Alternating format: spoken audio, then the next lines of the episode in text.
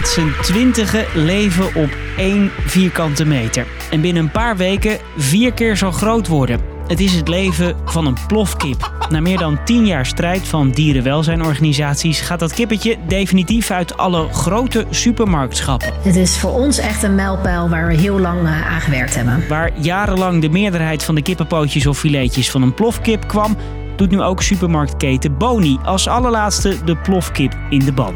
Maar dat betekent niet dat voor alle kippen het leven vanaf nu een eitje is. De plofkip is nog niet uit ons land verdwenen. We zien wel dat er beweging is, alleen het gaat nog niet snel genoeg. Ik ben Marco en vandaag vertel ik je alles over de plofkip.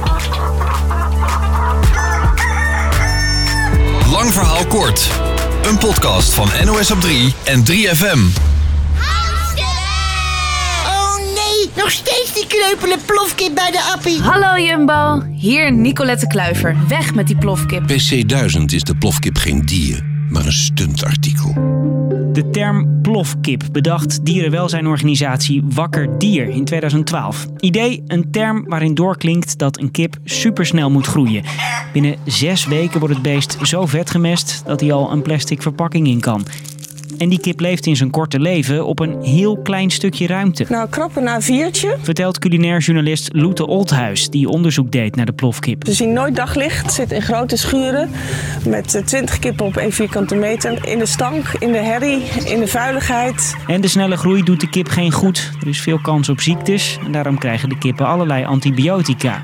En is een ander leven dan een kippetje heeft met 1, 2 of 3 beter leven sterren. Die staan op de verpakking.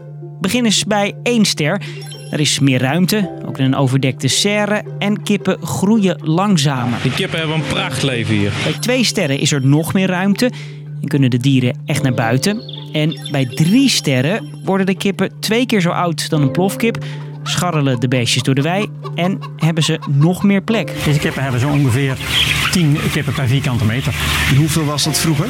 Vroeger was dat uh, rond de 3 à 24 uh, per vierkante meter. Maar hoe meer sterren, hoe duurder de kip.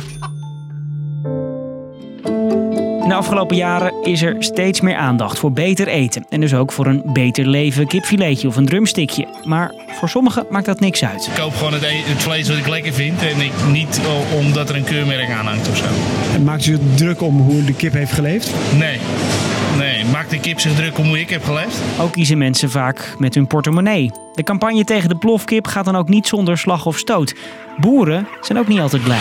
Nou, ik heb wakker hier nog nooit een kip zien houden. Zij roepen heel veel, uh, waar heel veel niet van klopt. Dus u zegt wakker dier schetst een verkeerd beeld? Absoluut. Pluimveehouders zeggen bijvoorbeeld dat ze al wat doen aan dierenwelzijn. Maar de afgelopen jaren zetten supermarkten toch stappen. De Deen stopt in 2012 als eerste supermarkt met plofkippen en daarna volgen vele andere ketens. Jumbo in 2014 en de Boni nu dus, zegt Wakker Dier. Dat hebben ze heel lang niet, niet willen of niet kunnen doen.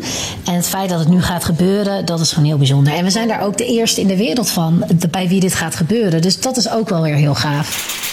Uiterlijk 2023 ligt er alleen nog maar kip in alle supermarkten in ons land met minimaal één zo'n beter levenster. En dat is volgens boeren niet alleen maar goed nieuws. Omdat kippen langer leven is het slechter voor het milieu. Volgens pluimveehouders gaat de CO2-uitstoot omhoog. Dan gaan we dus meer energie gebruiken omdat het dier langer moet groeien. En al die dingen die het wakker dier wil hebben, heeft een kostprijsverhoging. En er is nog een maar. Dat de plofkippenpootjes uit de schappen vliegen betekent niet dat jij nooit meer plofkip eet.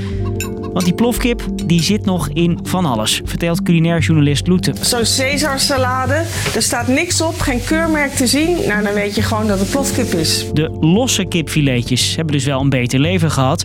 Maar in producten waar kip in zit, zit vaak nog gewoon plofkip. Denk aan vleeswaren, een kippensoepje of een kipburger. En dan heb je nog de restaurants en de fastfoodketens. Daar denken ze ook nog niet echt aan dierenwelzijn, volgens World Animal Protection. Als we kijken naar Nederland, komt uh, Burger King heel slecht uit de bus samen met Subway en Starbucks. Um, en uh, ja, McDonald's doet het ook niet heel erg goed. En met deze stap zijn ook niet alle pluimveehouders in Nederland ineens plofkiploos. Heel veel kip die hier in Nederland opgroeit, belandt niet op een Hollands bordje, vertelt culinair journalist Loete. Nou, 70% van de in Nederland uh, gefokte kippen, dat gaat naar het buitenland. En dat zijn gewoon allemaal plofkippen. Het zijn niet kippen die zoals hier lekker rond kunnen scharrelen? Nee, die hebben nog nooit daglicht gezien.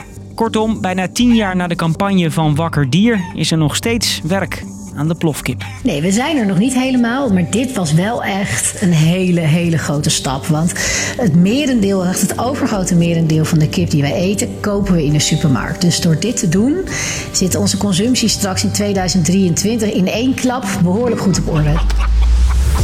Dus, lang verhaal kort, die plofkip is al jaren op zijn retour. Die plofkippen leven hutje-mutje op elkaar en moeten supersnel groeien. Alle supermarkten leggen binnen twee jaar alleen nog maar Beter Leven kip in de schappen. Die heeft meer ruimte en hoeft minder snel te groeien. Beter leven voor de kip, maar slechter voor het milieu, zeggen boeren. En er blijven plofkip in ons land, voor fastfoodketens, producten met kip en voor het buitenland. Nou, wij gaan even op stok. Morgen zijn we er rond 5 uur weer als de kippen bij om je een nieuwsverhaal uit te leggen. Fijn dat je luisterde.